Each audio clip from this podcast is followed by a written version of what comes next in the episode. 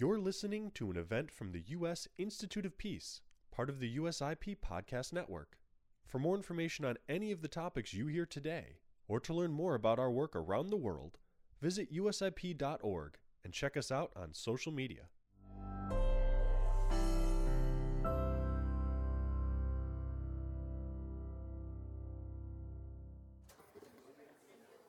Good morning, intrepid people who braved the wild weather of Washington. Welcome to U.S. Institute of Peace. It's great to have you here. Uh, my name is Nancy Lindborg. I'm the president here at U.S. Institute of Peace. Um, and just as a reminder for those who are not familiar with us, we were founded by Congress just about 34 years ago um, as a nonpartisan, uh, independent national institute dedicated to the proposition that peace is very possible that it's very practical and it is absolutely essential for our national and international security. And so we work around the world with partners uh, in a very practical way, helping them with tools and approaches and the ways that they need to uh, prevent conflict from becoming violent and resolving it when it does. Our institute was founded as a result of bipartisan action in Congress. And so uh, we are keenly aware of the importance of bipartisan congressional action, and especially the importance of that in solving problems around the world.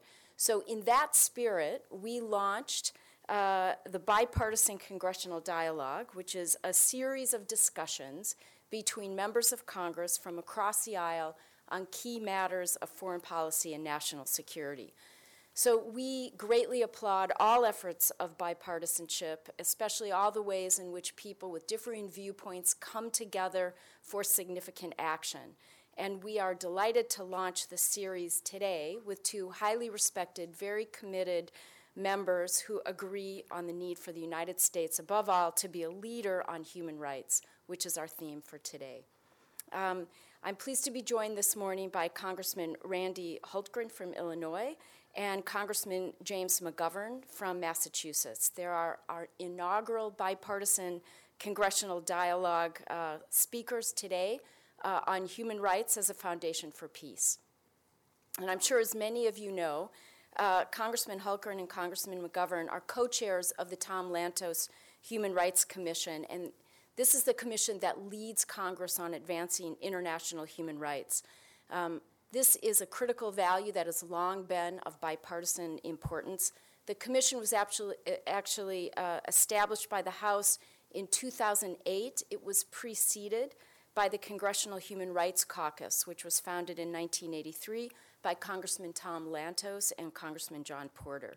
So, in just this 115th Congress alone, the Commission has already had dozens of hearings, um, many, many events on human issues, on human rights issues worldwide. So, what, as we'll discuss this morning, uh, human rights abuses are both the cause and the result of violent conflict around the world.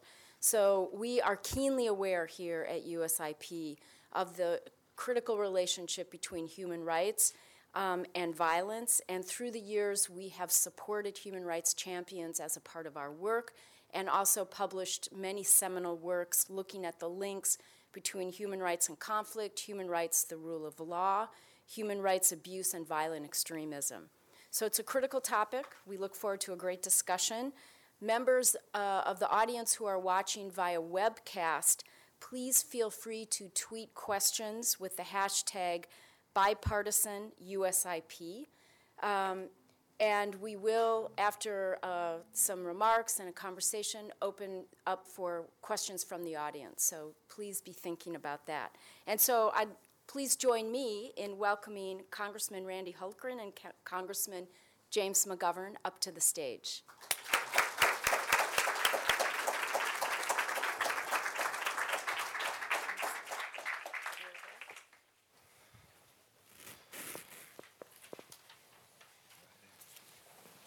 Wonderful. And uh, thank you so thank much you. for Thanks joining for us. us. It's great. Thanks. My pleasure. Uh, um, I would like to ask you, Congressman Hultgren, to start us off. If okay, you'd like to I'm going to do that. Thank make you. a few opening comments.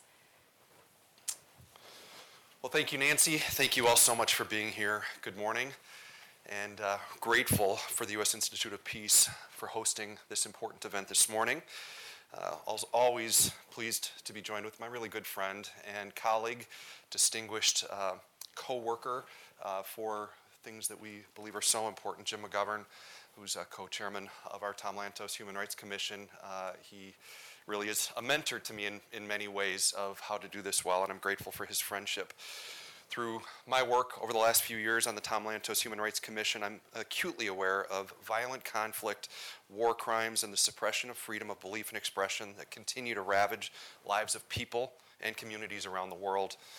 As human rights advocates, you are certainly aware of these challenges. Incorporating human rights into foreign policy is complex, but necessary work that requires a contextual understanding of ever changing situations and crises. As we seek to mitigate or prevent intractable conflicts, we must be clear about what we are hoping to achieve. Peace and stability is impossible apart from human rights. In fact, human rights give us a, gives us a clear framework for the kind of peace that we're trying to achieve. As policymakers, we must uphold the human rights framework as our guide for how we help solve conflicts and strengthen stability around the world. For me, that has taken the form of encouraging other governments to pursue their interests in ways that are consistent with the human rights commitments that have been made through international treaties.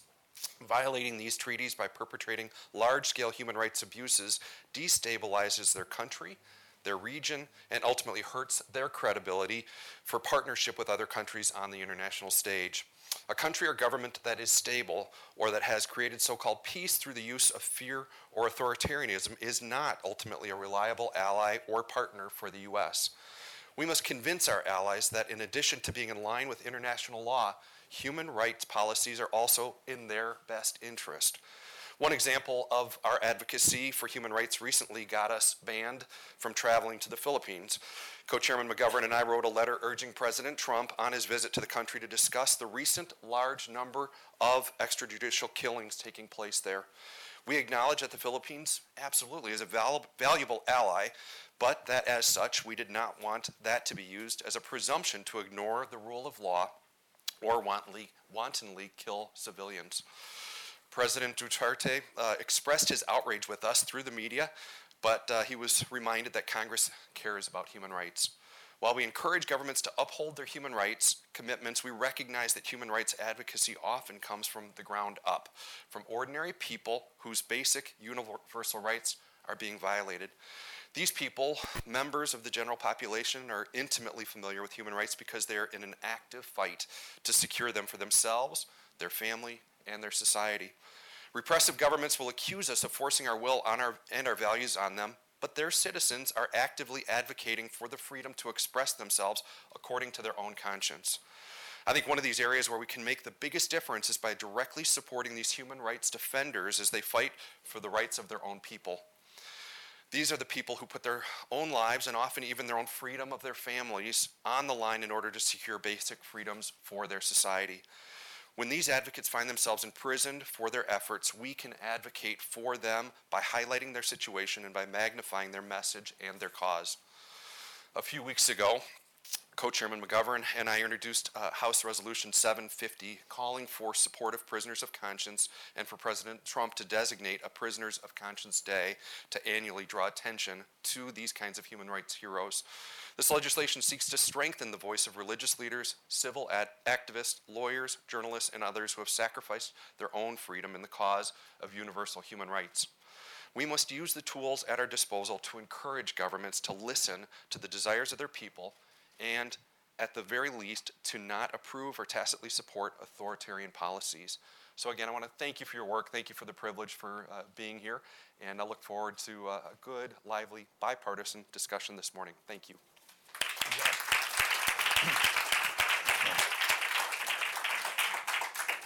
Well, thank you. Uh, I want to thank Nancy and I want to thank the U.S. Institute for Peace for welcoming us here today and for ho- co hosting this bipartisan discussion. And uh, I'm looking forward to it. And uh, I'm grateful to be here with my colleague, Randy Hultgren, who um, I admire and I am inspired by his commitment to human rights. And we work well as a team. And, um, and I'm grateful to a lot of the people in this audience who have offered us support uh, uh, at the uh, Tom Lantos Human Rights Commission, who have kind of elevated that commission into something that I think, you know, has earned the attention and the respect of our colleagues on both sides of the aisle um, and have uh, convinced uh, our respective leaderships how necessary it is to have a commission that is focused exclusively on, exclusively on the issue of human rights. You know, while members of Congress clearly have policy differences, uh, many of us look for constructive ways to move forward in spite of those. My old boss, Congressman Joe Moakley, used to say, you don't have to agree on everything to agree on something. Um, and uh, it turns out that a lot of the something we agree on is around in the area of human rights.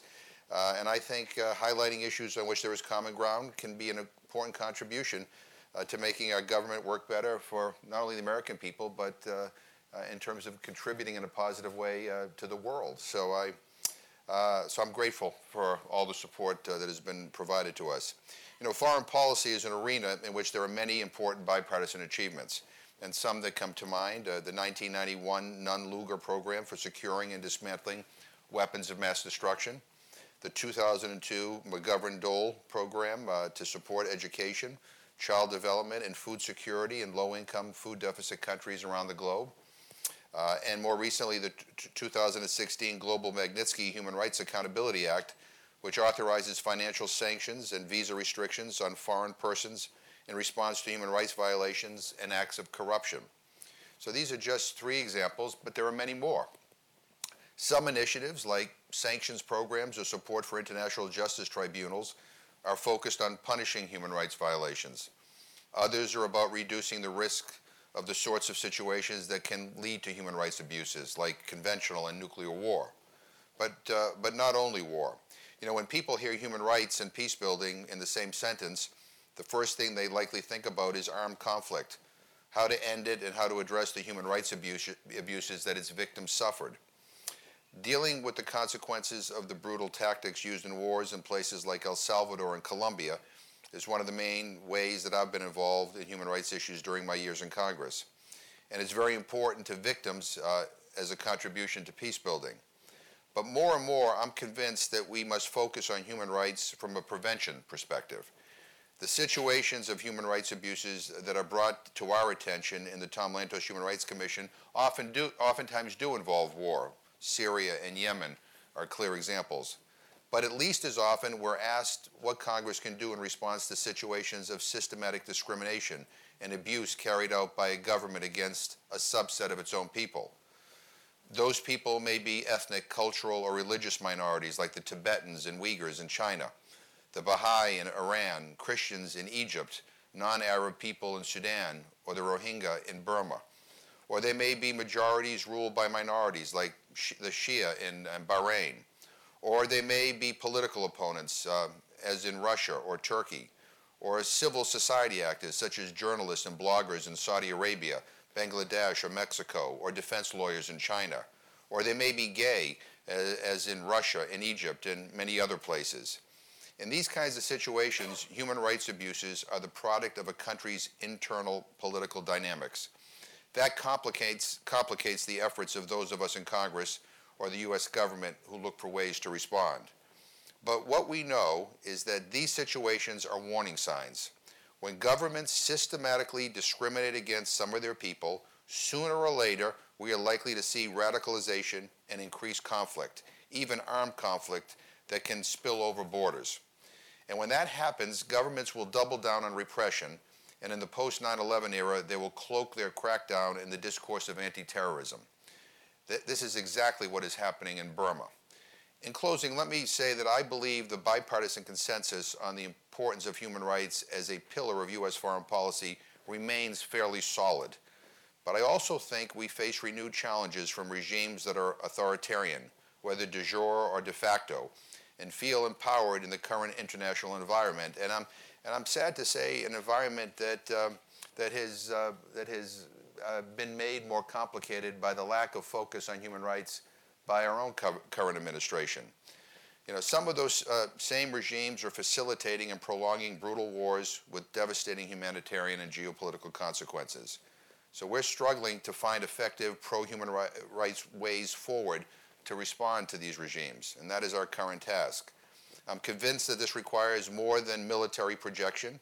We need, we need clear-eyed engagement, robust diplomacy, multilateral strategies, long-term development aid, and programming and across the board commitment to rule of law. We need to be thinking out of the box um, and we need to lead by example. You know, it has become too convenient and too common to, uh, to, uh, to rationalize or explain away, um, you know, or ignore in some cases uh, human rights abuses around the world. Um, we have, um, we have, we, it's oftentimes we hear, well, we have economic interests, or we have military or strategic interests, or we have no interests uh, as a way to justify our, our lack of action. And I think those are just excuses. Um, and sometimes, you know, because of the magnitude of some of the human rights atrocities that we are witnessing and the multitude of human rights challenges around the world, uh, people get overwhelmed. I'm reminded of the words of Archibald MacLeish, who once said, you know, we're, we're, inundated with so many facts and figures and statistics that sometimes I feel we're losing our human ability to feel them. And I worry about that uh, sometimes. But what I do know um, is that, um, that while we're not perfect here in the United States, um, I think we have a moral obligation uh, to champion the cause of human rights. Uh, and we need to do better. Um, and especially in this very dangerous and complicated world, I think our leadership on human rights is more important than ever. Thank you.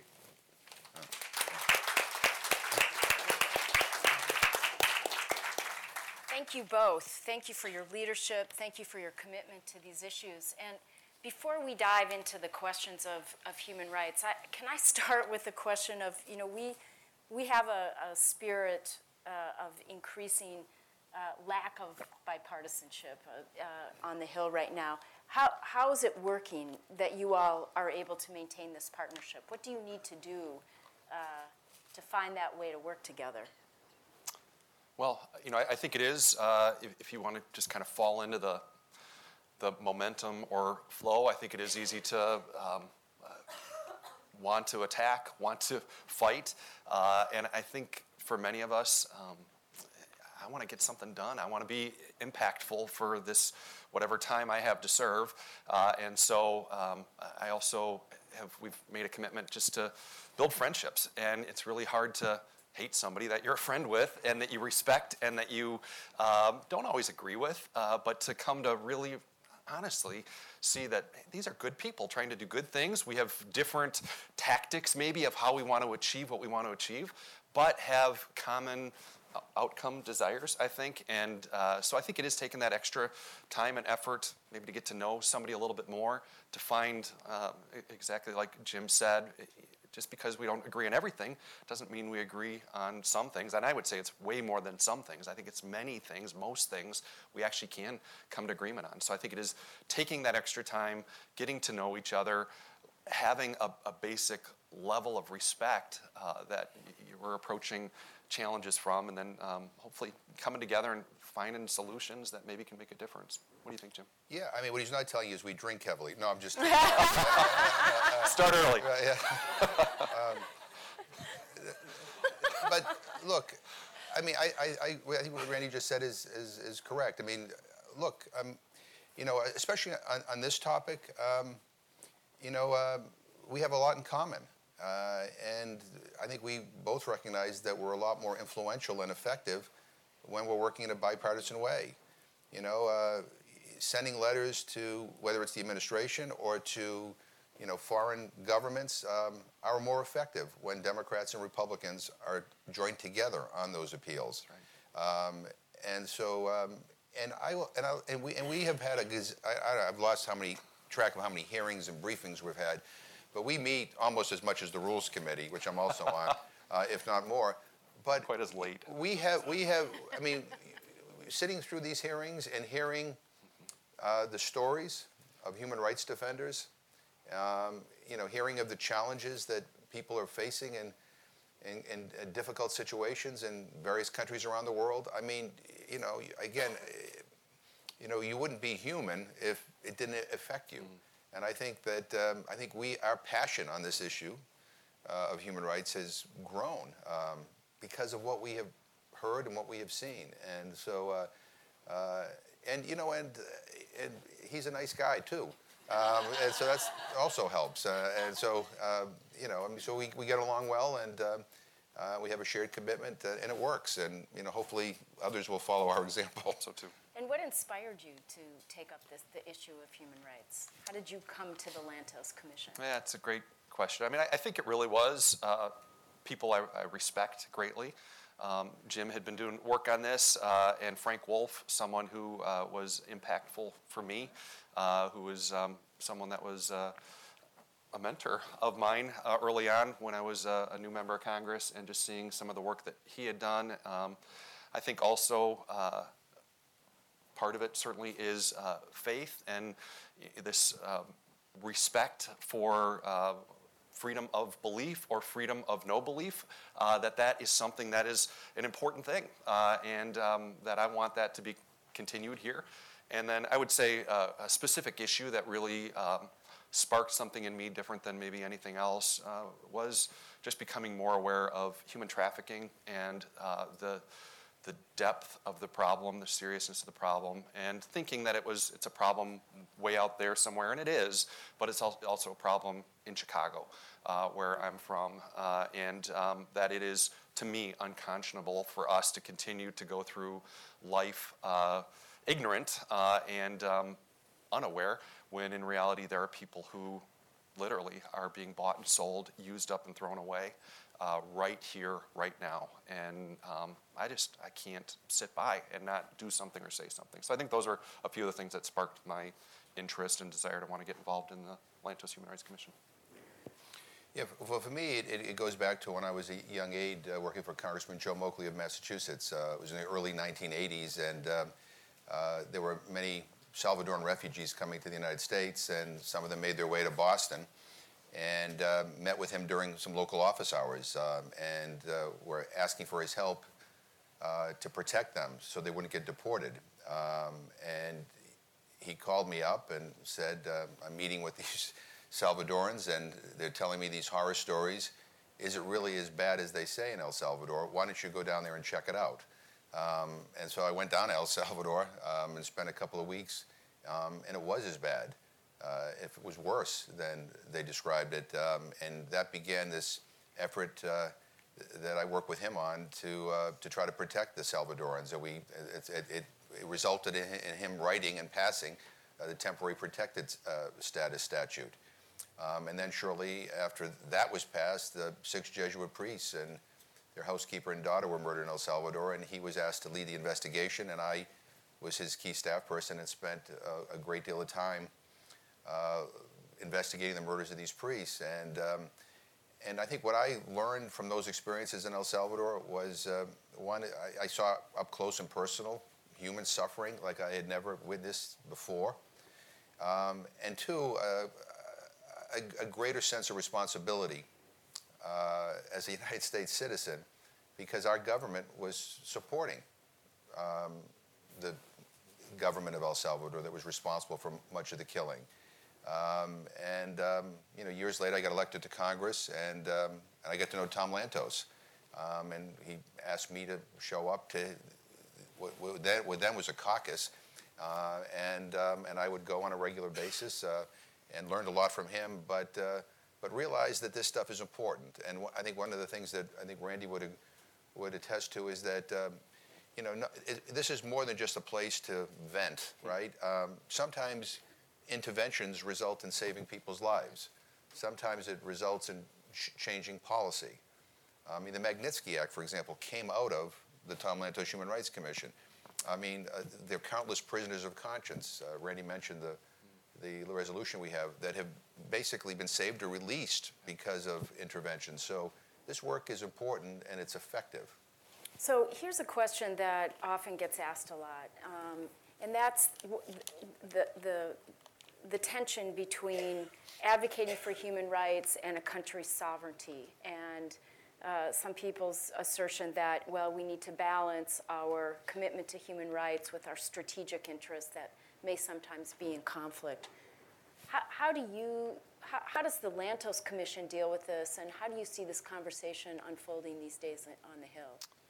A couple thoughts. One is, uh, I think almost everything that we have worked on the hearings. Jim talked about dozens and dozens of hearings that we've had, but I would say almost every one has come to us through someone from that country, from that area, from you know family member or something like that who is very concerned about abuse that's happening.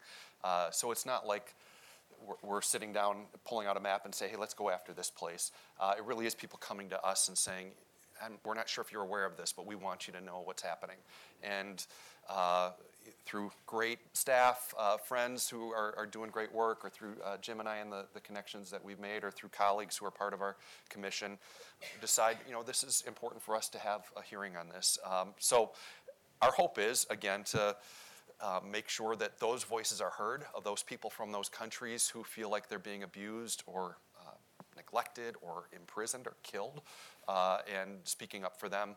It, it's, it's a balance. Uh, putting appropriate pressure on uh, other nations where we think um, that this is the right decision, that human rights and uh, basic recognition of value of people, uh, even people who are different than us or have different beliefs than us, uh, is important to my own freedom to believe or not believe, or freedom to, again, have value. So uh, I think it is um, looking for ways uh, to put pressure, not saying we want to take over. We want you just to act responsibly. Uh, and we are coming alongside some of your own people to hopefully strengthen their voice. And I would say, like Jim said, um, I'm consistently surprised that people actually pay attention. Uh, you know, that, uh, um, that, that uh, presidents of other countries or governments or whatever, uh, it, it, matters when Congress is paying attention and it, yes. it, it saves lives. And one thing I would say too that uh, um, the challenge I think is it's so big. You know, there's just so many places. We sponsored um,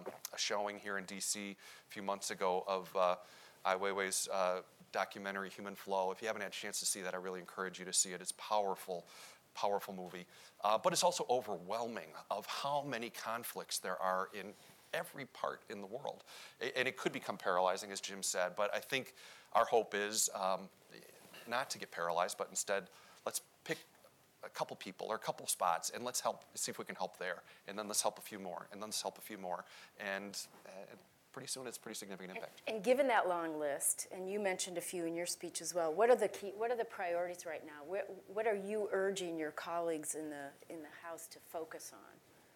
Well, uh, we, again, the list is long. I mean, uh, we're, we're, trying to get our colleagues now involved in this uh, campaign to adopt a prisoner of conscience. We, we want to make sure that everybody, you know, has at least a, a uh, uh, one or two uh, people that they're going to champion um, and uh, be a voice for. Um, we're doing that. But uh, look, we, you know, we, we, we're doing hearings on what's happening uh, in Burma. We're doing hearings on what's happening in Colombia, in China. I mean, it, it, there's, a, there's a big list. Um, but we just want people to be engaged and to be aware um, and to be part of, uh, of pushing for a solution. And just in, in, in, answer to your question about sovereignty, don't forget these sovereign countries have all signed treaties and agreements, right? I mean, so yeah. I mean they've all said they're going to follow a certain set of standards. Um, and when you know when they when they come back at us and claim their sovereignty, they don't they don't uh, say they, they don't say that well we have the sovereign it's our sovereign right to abuse our people. You know, I mean, they just complain about our interference and then they, will start talking about all of our inadequacies. That's fine. We're not perfect. Um, but the bottom line is, uh, you know, the, on the issue of human rights, I mean, to me, we, we believe these rights are universal. Um, and, um, you know, and I, I, I, I, tried one time to get into Sudan um, a few years ago, and they, and they wouldn't give me a visa. I, I'm, I'm getting more and more countries are not letting me in anymore. but um, have you tried to go to the Philippines? I, I, I don't think I, I don't think either of us will, will even. not, t- not yeah, I don't, anytime soon. Yeah, I'm afraid I won't come out if I go. Um, but uh, but I remember I, I, was in Chad and we went to a, a, a, a displaced persons camp and and the, at that time the uh, International Criminal Court w- were taking interviews for people to, for an indictment against President Bashir. And I remember listening to this woman tell her story. Um, and about how she basically had seen her whole family wiped out in front of her. It was, it was heartbreaking, but I just remember her stoically and calmly telling the story. And afterwards, I, I went up and I didn't know what to say. I just said, Thank you for sharing that. I think it will help. And her response was, I, if, I, if, if I didn't think that this story would matter, then I would have no reason to live. I'm hoping that this will actually change things. And I, I think of that woman, um, you know, uh, all the time. And um, I mean, these, these, when it comes to human rights, you know, it, these are these are universal rights. We're going to open it up for questions. Do we have mics coming around? Yes, we do. Um, so if, if people want to raise their hands, um, let's see. Let's start back there with Scott, uh, right in the who's standing up right now. There we go. someone Hi. who knows these issues well. Yeah, Welcome. Scott Busby from the Bureau of Democracy, Human Rights, and Labor at the State Department across the street. Thank you both for your leadership on these issues and the support the Commission and the Congress has given uh, to our Bureau and, and the profile you've given uh, to our work. Um, I'm curious about connections you may have with colleagues in other legislatures or parliaments around the world. Are there those sorts of discussions where you share ideas about things, say, like the global Magnitsky sanctions and other things? Is there any sort of formal dialogue with other legislatures around these issues? There, yeah. Uh. Yeah, for me at least, it's maybe not as formal. I mean, there has been opportunities uh, as we travel. We were even talking about that today of different places when we've uh, had meetings to make sure that this is a part of our discussion uh, of bringing up uh, human rights abuses or how people are being treated in those countries. So I think it has been more personal connections there, or when we have delegations from other nations come in where we'll meet, uh, Jim and I will meet, or our, our staff will meet with them uh, to hear. So, are you involved in any? Yeah, I mean, a lot of these parliamentary parliamentary groups, yeah. you know, human rights groups come around all the time, and we meet with them, and we have a you know a, a semi-formal relationship. So sometimes when we're doing something on you know, on a particular topic. We share with them what we're doing. Hope, hopefully, they'll do the same thing. Uh, we've done that on the Magnitsky Act. We've do, we're doing that on Tibet. We're doing that on a whole range of issues. Um, you know, uh, and we need to get better at it. Um, but uh, you know, and we need to formalize these relationships a little bit more. Um, you know, one of the challenges we, ha- we have uh, on, the, on the Lantos Commission is that we don't have a big staff, right? We have, a, we have some very dedicated individuals who uh, work with us, um, and um, but uh, we had no funding for anything, right? I mean, so that, that's hopefully changing, um, and uh, but but within the, those constraints, um, I think we have established some good relationships with our counterparts in other countries, Canada, European, uh, Europe. I mean, uh, Australia. I mean, we've had people from all over the place, and so we do work with them. We stay in touch with them. Okay, we got a lot of hands. Uh, let's go back there, right? And then stage over here. This young, right? Yeah. Hi, my name is Peter Burns. I'm with uh, In Defense of Christians. Thank you so much for your leadership. This is such an important issue. How do you guys, or what have you seen as an effective way to engage with uh, our allies who uh, kind of step over the line into areas of human rights violation, religious freedom violation, maybe even specifically looking at Turkey as an ally that we've worked closely with over the years, but now is getting into some uh, darker places? Great question. So, so the question, how do we deal with our allies who are doing bad things? Is that the right? Yeah. Nice summation. Yeah. Right, right. yeah. yeah. I think we need. I think we need to deal with them more forcefully. Um, I don't think we should be congratulating Turkey um, on its behavior, uh, given what uh, what's going on there. I mean, uh, people are being jailed, um, people are being tortured. It is a it is a mess of a situation, and it goes back to what I said at the very beginning. You know, you ignore these uh, these these human rights challenges at great peril, because it results in radicalization, it results in destabilization. Um, I mean, and you know, I always tell people, you know, if, if we are truly a friend, friends can be critics. I'm not a very good friend if I turn a blind eye when you're behaving badly. Um, I'm a better friend when I tell you you need to change, um, and you know we're going to pressure you to change because you can do better. And I think that's that's kind of a challenge. And I just say one other thing too. You know, I, I mentioned in my opening remarks we need to be thinking, you know, more boldly and a little bit more out of the box on how we deal with some of these issues. We need to engage the business community much more directly, um, because you know, again, so much of our relationship uh, you know, in the world or economic relations, um, you know, and yet, you know, uh, in, in some of the countries that are have some of the worst human rights records, uh, we have very vigorous business relations.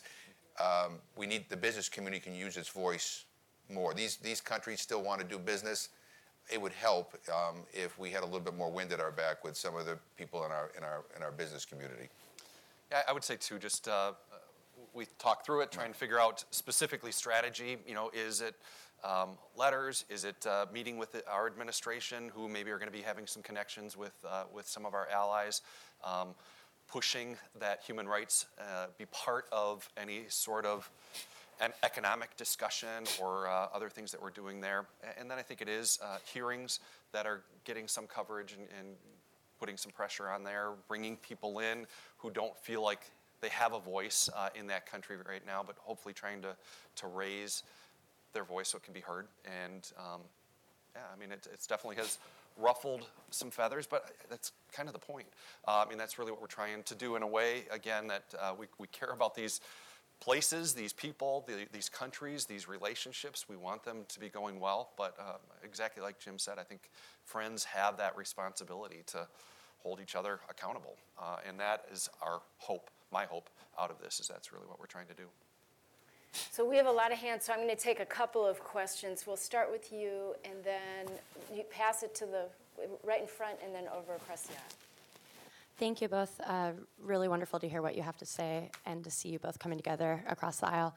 I guess my question is how we as citizens and constituents can encourage our members of Congress to do more of that, especially in this climate um, politically and, and with all the domestic issues that are grabbing you know, attention. Um, I, I, guess if you have any particular suggestions, obviously you know, speaking to our members of Congress, letters, maybe requesting um, meetings with them, but I guess any particular thoughts on strategies or personal stories or what, what most um, influences you as, uh, as an elected official and how we can um, encourage our own elected officials to follow you. your lead. Good question. If you could pass it right in front. Yep.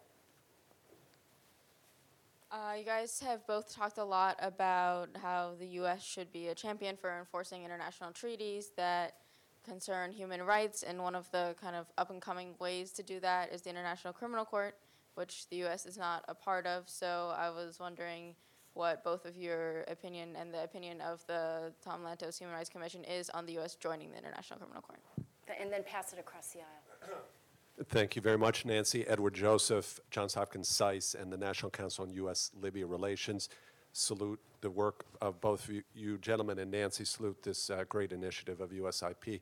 My uh, two quick questions uh, that both inspired by uh, words and phrases that Congressman McGovern uh, mentioned. One was Magnitsky, the other was the word responsibility on Magnitsky, I worked for your colleague from the Senate, Senator Ben Cardin, back in 2009 when this, uh, when the plight of uh, Mr. Magnitsky came to, first came to light and Congress started moving on this. My question is, uh, what would you say to those who would attack this approach on the basis of U.S.-Russia relations? So if you could just widen the aperture slightly and, and talk about the impact of this, at, because it has an effect on potentially as a model for other countries, including the UK, after this recent uh, spy incident.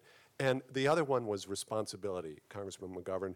Uh, as you both know, the U.S. in 2011 had a, the key role, a key role, in removing Gaddafi from Libya. Today, uh, last year, there were almost uh, 300,000 migrants who attempted to cross to, uh, to Europe. Uh, almost 3,000, according to UNHCR, lost their lives at sea there are still, according to IOM, 350,000 migrants and asylum seekers in Libya, uh, in some of them in horrible conditions, even uh, subject to torture. So again, I come back to your word, responsibility. Given the particular role we had in removing Gaddafi, does the United States have a greater responsibility uh, to engage in Libya, and are you satisfied with what the U.S. is doing? Could we be doing more? Thank you. Thanks. So, three great questions how to encourage bipartisanship, what about the ICC, uh, responsibility in Libya, and the Magnitsky Act? Well, yeah, a lot there. Hit it. We'll just kind of go back and forth a little bit. Yeah. You know, I'll just Which, jump in. Whichever um, ones you want. We, we need you, uh, and uh, your member of Congress, your senators need you uh, to, to be a voice. I would say um, absolutely uh, meet with your member of Congress or for sure their staff uh, who is doing human rights work or ought to be doing human rights work. Uh, let them know your passion. Let them know uh, what, why you care about this issue and the work that you're doing, and that you're willing to be a resource for them. I do think um, stories matter. Uh, so certainly telling kind of a global picture is important, but telling a real story of a real person or real family resonates uh, more deeply. Uh, and so I think if you can help us understand that and then build that relationship and come alongside, uh, one of our biggest challenges that we face with the Lantos Commission is everything else that's going on. I mean, it is it's it is a fire hose every day of issues, challenges, information, and so trying to get people's attention, our colleagues' attention, even just for a few minutes, is really hard. Uh, but it's important and it makes a difference. So, um, and I, I, think helping our colleagues see that they really can make a difference. You know, this uh, prisoners of conscience thing, that was another thing that really got me involved in this. Uh, Jim and um, Frank Wolf had really started this work of encouraging us to adopt prisoners of uh, conscience. I had adopted Zhu Yufu, a Chinese prisoner, uh, a few years ago, and several times, multiple times a year, I'll get up on the House floor and talk about his condition, his mistreatment, his inability to be able to see his family. And um, because of that, we're seeing impact. Uh, hoping, uh, again, uh, hearing good reports uh, of um, his um, release, uh, but you know, again, such incredible, horrible mistreatment. So telling real stories makes a real difference, and I would say the same thing for us. Uh, and encouraging our colleagues. Um, I think one of the frustrations a lot of us have is we want to have big impact, and I think that's so important. But also by having um, smaller targeted impact can lead to big impact as well. So I think uh, starting that process, building up some momentum. So first question there, maybe I'll. Yeah, yeah, so I mean, I, I agree with everything you just said, all right? Um, and just, I just, I just say this, the one thing every member of Congress, Democrat and Republican, have in common is we all want to get reelected. So when people come and they ask us to, you know, to do things, I mean, that helps. I mean, if nobody ever raises the issue of human rights or raises the importance of joining the Lantos Commission, people aren't mind readers, right? I mean, so it, I think it's important to, to, be engaged. And this Prisoners of Conscience campaign, I think, is one way to do it. I have Nabeel Rajab of Bahrain and the Panchen Lama, um, uh, who uh, I don't, we, we, don't know where, the, I think the longest uh, serving uh, prisoner of conscience that we know of. On the International Criminal Court, I mean, I, I personally believe we should join. Um, I've always felt that way. I mean, I, you know, and I, it's kind of funny because we regularly invoke the International Criminal Court, you know, to make our points about someone's really bad or we got to hold this person accountable, but yet, uh, you know, we kind of exempt ourselves from it. Um, you know, I, I don't, I, I you know, I, I, guess the fear is that, you know, we don't like to be subjected to any authorities other than what's, what's, what's, what's in our internal borders. I, I think that's a little bit of arrogance. That's just my own personal view. Uh, but I, I, think there's great value in the International Criminal Court, and I think that uh, in a lot of these international treaties that we haven't signed on to, I think we, we ought to. Um, on the on the Magnitsky uh, uh Act, um, you know, yeah, it, originally it was in, I introduced it. Originally, it was introduced as a global, and then it got narrowed down to Russia. I mean, obviously, the inspiration was the case of uh, Sergei Magnitsky. Um, it got narrowed down originally because of a cost issue, believe it or not, um, not whether it made sense to do it globally or not. We have since passed a global Magnitsky uh, Act, and so there is there's and they've recently come out with their first list, um, and so we welcome the input uh, as these lists continue. And I think it's a good way uh, to send a message and to hold people who are human rights abusers accountable without punishing, you know, everybody in a particular country who may have nothing to do with the, with the atrocity. And in terms of responsibility, I agree with you. Um, I'm, I'm heartbroken at the plight of refugees uh, from Libya, from Syria, from so many other places in the world. We have the most refugees, I think, in, in recorded history that, you know, um, and, um, and I think we do have a responsibility that we are not living up to, quite frankly. Um, and it bothers me greatly because I think it diminishes our standing uh, in the world. Um, and you know, I remember when I mentioned that I first got involved in this, working with Salvadoran refugees. One of our arguments to protecting Salvadoran refugees is that we took sides in the war. So we had a responsibility because we were engaged in creating some of the chaos that occurred in that country. And so we, we, we should assume the responsibility of the refugees who are fleeing violence. I feel the same way in Libya. I feel the same way uh, in so many other parts of the world. And, um, and, I, and I think it's getting a little bit tired for us to be complaining that other countries need to do more um, when we're not. So, um, so yeah, but look, and as I think Randy would say, politically, this is a tough issue. Um, and, you know, and, and there's a lot of fear that has been created. Um, some of the rhetoric coming out of some of our leaders has made people fear that anybody coming from, you know, Syria or Libya, you know, is, is not going to be a friend, um, could do us harm. And it's an, it's an irrational fear, it is a baseless fear, but nonetheless, it is something that politically people have to deal with. And uh, my hope is we can get beyond that, but we do have a responsibility. Just for me, following up a couple, I haven't come out uh, real strongly one way or the other with the uh, International uh, Criminal Court. I'm open to it. I would struggle a little bit and, and even internally struggle of uh, wanting to hold other countries accountable, but also feel like for the most part, our system works pretty well. Always can be better. Uh, so uh, we're, we're working through that, but haven't taken a strong position. I would absolutely agree uh, with Jim that uh, we have a responsibility uh, in, in these areas. Um, and I have been a, uh, and Jim and I together have been a strong voice of wanting refugee programs, and that, that has been such a part of who we are as a nation, as that place of refuge if there's no other place, and especially when, when we've been involved uh, in those situations.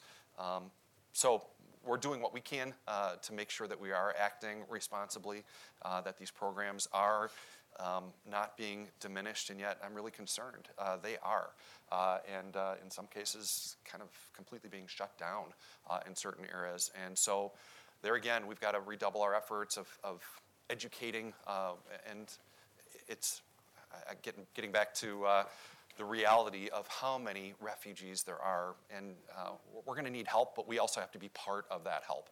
Uh, and so it's, it's, that is someplace that we're just not doing a good enough job of having that communication of what's our responsibility and how can we work with other partners around the world. And I'm still. Um, uh, believe for the most part in most of these places as i've talked to people they would rather their homeland be a safe place where they could live, where they could raise their family, where they could continue on uh, the generations that have gone before them. They don't want to be refugees.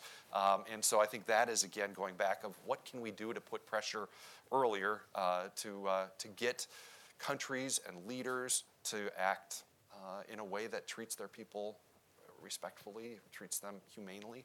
Um, and uh, I, I think that's what the goal is. I know that's um, optimistic, very optimistic that they would do that, but you know we've got to be optimistic. We've got to continue to push for that. So we have time for. We're gonna, well, I'll take two last questions. Uh, we'll, we'll go here, and then back there. Can, if we can stage a mic back there. Hi, Elisa Massimino with Human Rights First. Thank you both so much for your leadership, and Nancy, thank you for reminding this town that uh, there is bipartisan agreement around shared values. Is so important. Um, one of the things, here we are at the U.S. Institute of Peace talking about respect for human rights as the foundation of peace and security. This is going to, we're going to celebrate the 70th anniversary this year of the Universal Declaration of Human Rights, which is really a security document, a way to prevent So uh, we're running short of global war.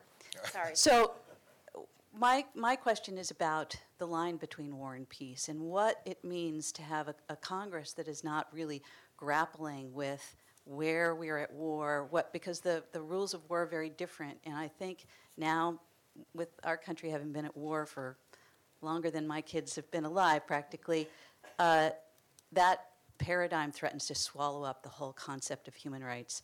And what are you going to do about it? oh boy. Okay. And then last question. Hi, my name is Maria Alejandra from uh, the Washington Office on Latin America. Um, earlier, Representative McGovern, you talked about the importance of engaging businesses. Um, but in some countries, um, especially Colombia, there's some complicity in human rights abuses on the part of the international businesses or domestic businesses. How do we address those? Okay, well, two just small little questions uh, that we'll, we'll use that to, to uh, finish up, and, and please use the time to make whatever additional uh, statements. you'd I'll just go quick and then Okay. hand it up. I mean, I, I think you're right. I mean, it is uh, really hard and gets back to what I said of distractions and um, almost a numbness uh, that I sense among colleagues on some of these issues. So uh, we're going to keep doing what we can do. We need your help uh, to help educate colleagues um, and uh, recognize that our actions have consequences um, and uh, certainly impact other places as well. I would say um, with, with business, uh, it, it needs to be um, kind of case by case, uh, country by country, but informing, letting people know, letting our consumers uh, know. I think more than ever, people care about the products that they're using and, and how they were made, uh, how people were treated as they were made. And I think that's uh, a valuable, certainly, first step is to uh, help people know uh, what is going on and if there is complicity there by companies. And then I think looking for opportunities to continue to, to um, encourage or pressure uh, them to, uh, to be doing the right thing in these other countries.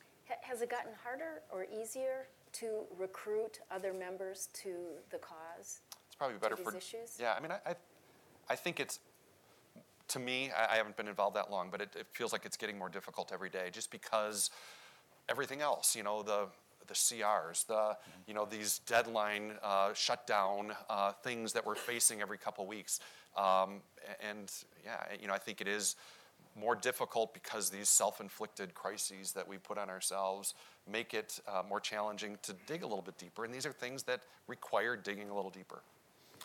So on the, on the issue of, of uh, war and peace, I mean, one thing we might want to start doing is debating wars before we get into them, right? So some of us have been pushing for AUMF debates, and I mean, and that's and, and, and Congress has a constitutional responsibility, and I think there is bipartisan concern that we are not living up to it. So let's let's talk about these things before we get into them, and maybe d- discuss what the impacts may be, and then if we do get into wars, uh, which I think war should always be a last resort. There are rules of war, right? And we, you know, and I get nervous sometimes when I hear people say, well, we, we, we have rules, but no one else has. Well, we're different. We're setting a standard. And, you know, yeah, we, we need to protect civilians and we need to respect uh, people who are non-combatants. And so that has to be a part of the discussion as well. So I think that would be, that would go a long way um, if we could actually start debating uh, these wars before we get into them. On, on the issue of Colombia and, and businesses and business in general, look, I, um, I mean, I think, you know, I mean, maybe there were some legislative vehicles that we can we can think of, but I'm I'm I'm now into shaming, all right, um, and companies that are bad players in other countries, um, they need to be called out. Um, and we need to be pressuring them to be part of the solution. I mean, nobody should be buying um, rubies from Burma right now. Right. I mean, we ought to we ought to be you know we ought to be making it clear, uh, you know, that um, we care about these things. Um, we want you businesses to do very very well. But but you know what? You, you can do well and you can earn a lot of money by doing the right thing. That's right. Um, you know, um, you know, supporting bad practices that uh, uh, abuse people's rights um, is something that it should be, uh, you know, it's, it's a no-brainer that it should be bad for business, but we got to make it clear it's bad for your business, and we're going to expose you. Um, and so some of us are trying to figure out ways that we can do that better. Um, and uh, and then the final thing I'm going to say is that, you know, look, Congress right now has a bad reputation. I mean, eh, you know, we hear it from Democratic audiences, Republican audiences that you guys are kind of dysfunctional. Well, I think here is a case, all right, in this commission where we are functional, um, where we where we're operating in a way that I think people, Democrats and Republicans, can say this is the way it's supposed to work. We don't agree on every single thing, but we agree on most things, um, and we are having an impact. Um, and our hearings and our briefings are not characterized by finger pointing and you're bad and I'm good and I'm, you know, whatever. It's it's it's basically we come together um, and we work together, and I think that. And, and, I, and I think it, as a result of that, we have been effective. Um, and we need, to, we need to find ways to enhance the influence of the Lantos Human Rights Commission. Uh, but I think it's a good example for Democrats and Republicans on other committees. This is, this is the way, this is the way Congress should work. And so it's a great pleasure to, to work with my friend Randy. So thank you. We thank both of you, Congressman Hultgren and Congressman McGovern. Thank you for, in that spirit, helping us to launch our bipartisan congressional dialogue series. Thank you for being the kind of visionary leaders committed to these issues that we really need right now and for giving us that inspiration that Congress is making a difference and feel we're, we're, I think, all walking away very inspired and encouraged by the example that you both represent. Um, I want to uh, invite everybody to join us for our next uh, bipartisan congressional dialogue on April 17th, where we will have Representative Steve Pearce of New Mexico and Representative Jim Himes of Connecticut discussing countering illicit funding of terrorism, a congressional approach on April 17th. Um, and uh, we heard about the 70, 70th anniversary coming up of the Universal Declaration of Human Rights. Maybe we can get you back Absolutely. for an anniversary event, uh, continue to inspire us. So please join me in thanking two very wonderful members of Congress. Really great. Thank you so much. Really great to have you here. Buddy, thank you. Thank you for listening to this event. If you'd like to listen to more events or explore our other podcasts, visit usip.org/podcasts.